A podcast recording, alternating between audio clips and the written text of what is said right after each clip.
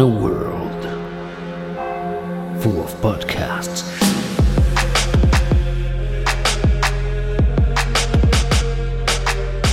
One man can help you find your way out in the chaos of sound, choosing the right thing to put between your ears, and not waste your precious time listening to inspiring bullshit.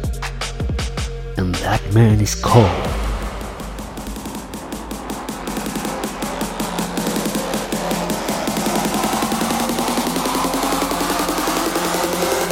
Le poditeur